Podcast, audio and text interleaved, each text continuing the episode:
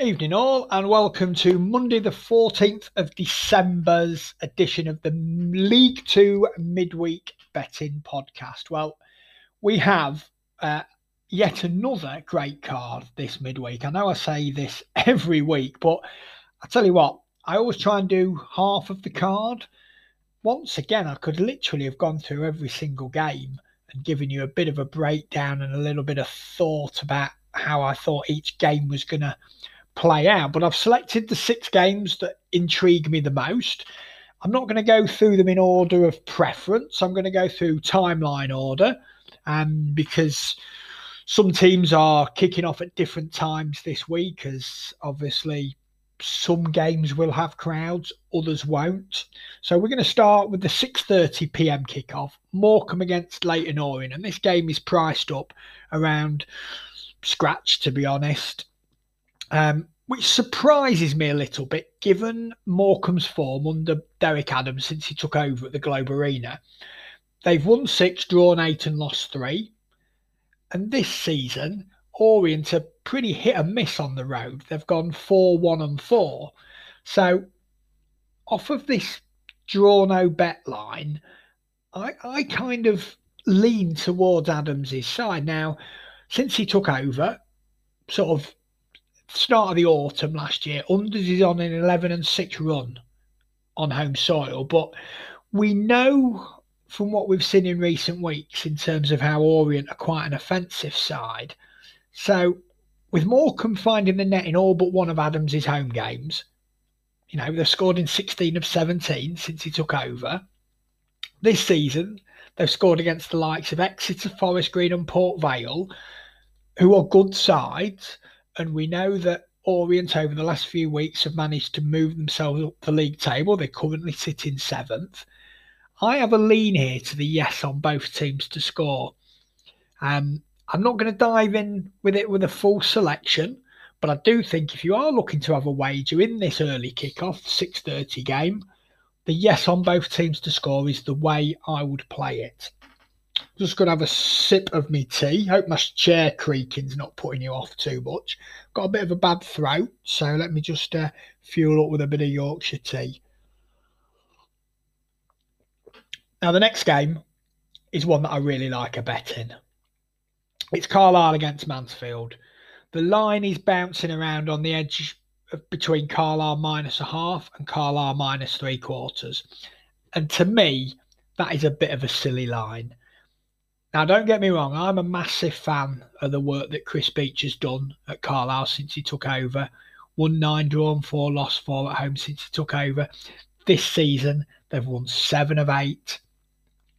But Mansfield are clearly much better than their 19th position in League Two suggests, and they are unbeaten on the road in League Two action since Nigel Clough took over.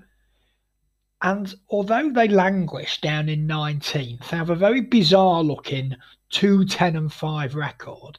Now, that the propensity to draw games isn't anything new with the Mansfield side because over the years, that's really what stopped them from gaining promotion out of this league. They tend to grind out far too many draws. Now, when these sides have met over the last five seasons, Mansfield have won five of the 10 games, have been three draws and two wins for Carlisle. Mansfield won this fixture last season 2 0. And I really I like Mansfield here, plus three quarters of a goal, because Carlisle are a solid and well drilled side. Now, there's nothing wrong with being that in League Two. And obviously, they, they currently sit third in the table, won 10, drawn 2, lost 5. But I love listening to summarisers on uh, local radio. I do think if you find somebody who covers a local team but with quality in-depth analysis you can often take certain things from the way they phrase things. And up at bbc radio Cumbrian they've got the excellent chris lumsden who used to play for carlisle a long time ago. He summarises their games and he almost describes them as a functional side. They get the ball forward early. They then look to play in the opponent's final third they're well drilled, but then they're nothing overly special. They're just a very well managed and well run club at the moment with big Mr. Holdsworth, who I have to say, who ruined my Lincoln up in the board of directors, as in the director of football. But Nigel Clough's managed at this level of the Football League for a long time. And I'm more than happy this Tuesday night to take the Stags plus three quarters of a goal. You can bet that at about the 1.79 level. I probably would want that extra quarter of a goal, given the fact that Carlisle have won seven of eight this season. So rather than take them at odds against on the plus half a goal line, quite happy to buy that extra quarter of a goal. And that's going to be a bet of mine on Tuesday night. We're going to take Mansfield plus three quarters of a goal. Next game we're going to look at is Scunthorpe v Barrow. Just going to have a little bit more tea. Just bear with it's been a long day. I've got another podcast to do as well later, testing my vocal cords. This one. So after the uh, Barrow's weekend defeat at Crawley, they sacked manager David Dunn. Now, I don't know what Barrow's objectives were. You know, I know they've won just two times in 17 games, but looking at the current league table, the 21st, where did Barrow expect to be, especially in a season without fans, so they can't get their great home support, you know, getting them to go that extra yard, win that extra tackle. Not really sure in terms of their expectations le- levels, whether they are set realistically. I mean, they do have the worst record in League Two on the travels one one draw one, lost six. But they travel to a Scunthorpe side this weekend, sorry, this Tuesday night, who have only scored six goals at home this season, and their star striker Kevin Van Veen is out for nearly three months. Now, they have missed a bucket full of chances in the last two games. They have had 30 shots at goal last Tuesday night and on Saturday away at Southend without scoring a single goal. I mean that that is actually quite hard to do. Um, I mean, surely that kind of luck will end soon. And I, I say the word luck because if you've got bad strikers who can't hit a cow's arse with a banjo, then maybe that kind of, in inverted commas, luck will continue. But I do think that price point, just checking the up to date prices now, and you can back them at 48 to 29 to take all three points. Just got to quickly ping through on Pinnacle because they give the sharpest numbers in terms of uh, League Two handicaps. See where they've um, got Scunthorpe priced at. They have Scunthorpe at 1.85 off the scratch. Um, you know, I don't think it's the worst bet you'll ever make if you back to Scunthorpe in this spot. I know Barrow have got rid of David Dunn not really surprised. It's not like they're an underperforming club with a with a great set of players who aren't playing for the manager Barrow. I'm just not sure they're very good. And I'm not sure chopping and changing a manager in those circumstances is really the best thing. What I would say though, and uh, I think you've always got to caveat thoughts like this because we're a third of the way through the season now and backing teams in League Two level who over a third of the way through the season sit in 18th spot in the table, you know, like Scunthorpe currently are, you know, backing those sorts of teams in these sorts of spots consistently will probably leave you sat outside Greggs with a begging bowl. So, yes, by all means, take Scunthorpe, but really just be careful in terms of your staking levels. Now, the fourth game we're going to look at is arguably, well, not arguably, it is, in my opinion, the game of the night, and that's Salford hosting Newport. Now, I always say that when good teams meet, i.e., you know, teams in the top six or so, Salford are eighth, Newport are top, um, I like to favour the home side. But in reality, the stats don't bear that out because over the last five seasons, teams in the top six have gone just 48, 48, and 50 at home when facing fellow top six finishing sides. Now, I probably think Salford will finish in the top six. I'm taking a little bit of a leap of faith here by classing them as one of those sides. And I suppose what I really mean is that I rarely take the away side in these sorts of games off the draw no bet when the teams are priced very much the same. Yes, I look for angles to favour the home side, and very rarely do I bet the away side. It's not like I'm taking the home side sort of blindly. It's can I back the home side? If not, I'll probably keep away now. Newport lost away at the weekend against Orient when they took the lead and failed to win the game. Now, uh, focused on Football Plus subscribers will know that I warned people that that was a really bad matchup for Newport, based purely and simply on the fact that Orient score plenty of goals. Now, in this encounter, I'm not too sure that Salford are built in the same way that Orient are. Now, when I look at it, Orient have only scored three more goals this season than Salford, and they've played a game more. But the whole makeup of Orient suggested to me that Newport would probably need to score twice to win the game. I'm not overly sure in this instance that Newport do need to score twice because I do think they are capable of winning this game 1 0. But they've only lost, sorry, they've only won one of the last four away games, and that was at Grimsby. They lost at Orient, they drew at Forest Green, and they lost at the aforementioned Carlisle, who are again, Salford are a, a very similar side in a way to Carlisle in terms of they're very solid, they're very functional. They probably play a lot more football than Carlisle do. Salford are 4 5 and 0 at home this season, and on the draw no bet, they would be my bet. And to be perfectly honest, um, at seven to two, Salford to win the game to nil is probably where I would put my money if I was going to wager on that game. So the fifth game we're going to take in is Crawley v Bradford. Just a bit more Yorkshire tea, sorry. Should probably have covered Harrogate, shouldn't I, really? I know I'm obviously covering Bradford here, West Yorkshire tea. But uh, so Crawley host Bradford, and God, I want to back Crawley here. I have to say, I, I bottled them. I, I, talked them all up, didn't I, the weekend for FOF Plus subscribers, and then I bottled them eight to five at home to Barrow. What I would say about that game, though, is that Crawley trailed 2 1 at one point in the second half.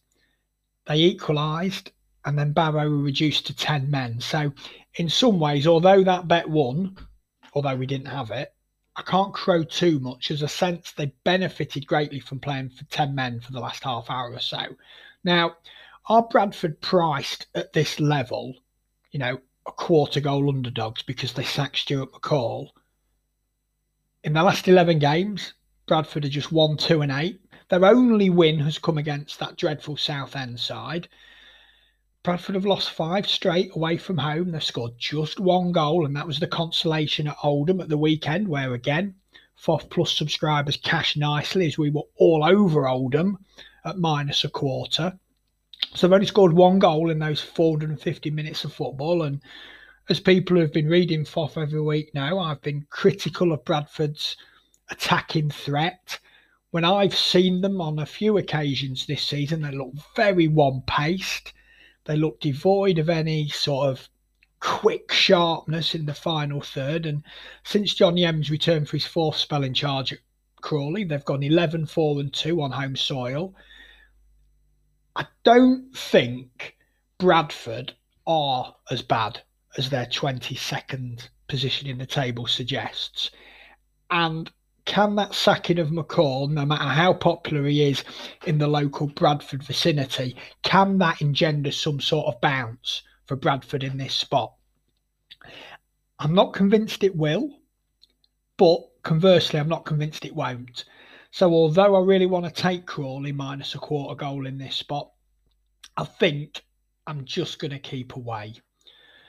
So, we move on to our final game of the night, and if we had Salford and Newport as the game of the night, the worst game of the night will probably be down at Roots Hall, where Southend host Grimsby. 24th placed Southend with just two wins and seven goals from their opening six games, welcoming the crazy man Ian Holloway's Mariners side. Now, I really lean here towards the yes on both teams to score. Um, I, I think both teams aren't really capable of keeping clean sheets, but I also see that Southend, um, sorry, Grimsby, like to play on the counter. They really do favour, in some ways, playing away from home where they can use, you know, the pace that they have at their disposal on the counter attack.